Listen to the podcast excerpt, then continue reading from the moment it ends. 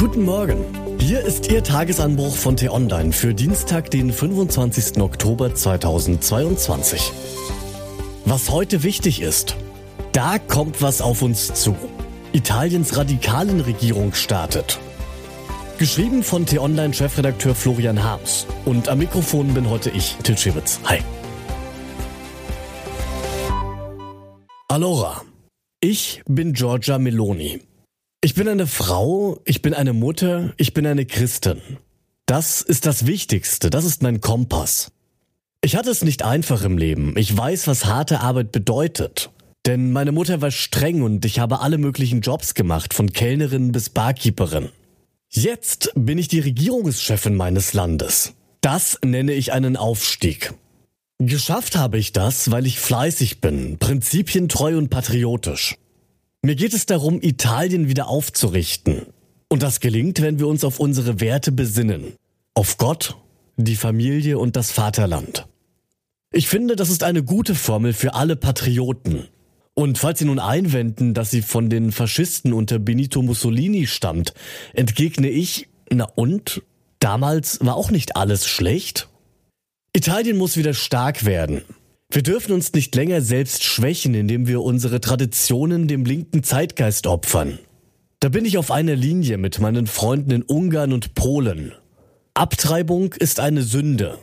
Auch Homosexualität ist eine Sünde. Steht schon in der Bibel.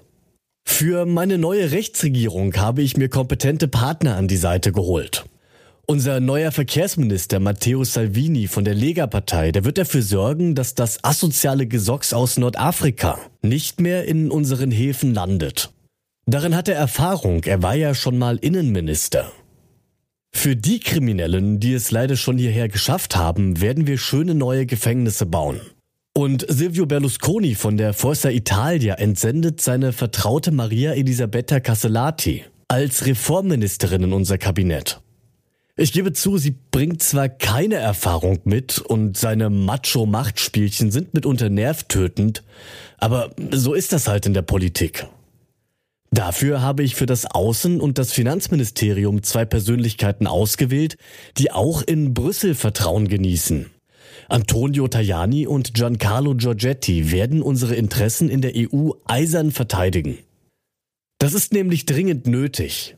Als EU-Gründungsland muss Italien in Brüssel endlich gebührenden Einfluss bekommen.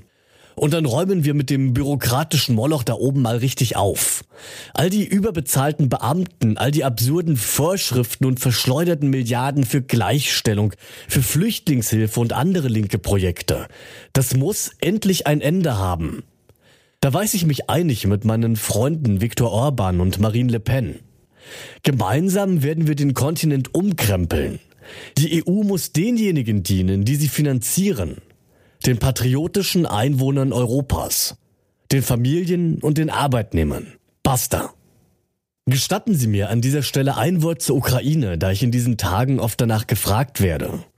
Natürlich verurteile ich den russischen Angriff. Natürlich steht Italien an der Seite des ukrainischen Volkes. Ebenso wie wir ein verlässliches Mitgliedsland der westlichen Allianz sind. Die NATO ist die Bastion unserer gemeinsamen Werte. Aber ich kann Ihnen versichern, dass ich alles tun werde, um die Energiekosten für die Italiener bezahlbar zu halten. Da ist sicher auch noch mehr aus EU-Töpfen zu bekommen. Ihr in Deutschland seid ja reich, ihr könnt bestimmt noch mehr geben. Sie sehen, ich werde hart für mein Land arbeiten. Wenn es darum geht, eine ganze Nation zu retten, ist es eine unverzeihliche Marotte, sich von seinen persönlichen Bedürfnissen treiben zu lassen. So sehe ich das. Jetzt wissen Sie, wie ich ticke. Und falls nicht, verspreche ich Ihnen, Sie werden mich kennenlernen. Was heute wichtig ist. Der nächste bitte. Die normalerweise üblichen 100 Tage Schonfrist werden ihm sicher nicht gewährt. Richie Sunak, der sich gestern zum Chef der Tories küren ließ und damit als nächster britischer Premierminister feststeht, sieht sich einem Berg von Problemen gegenüber. Frühe Aufbaupläne. Während der Krieg in der Ukraine noch wütet, werden in Kiew die Kosten für den Wiederaufbau bereits jetzt auf 750 Milliarden US-Dollar geschätzt. Um sich bei dieser Herkulesaufgabe möglichst frühzeitig abstimmen zu können, startet in Berlin heute die Ukraine-Konferenz, zu der Kanzler Olaf Scholz und EU-Kommissionspräsidentin Ursula von der Leyen eingeladen haben.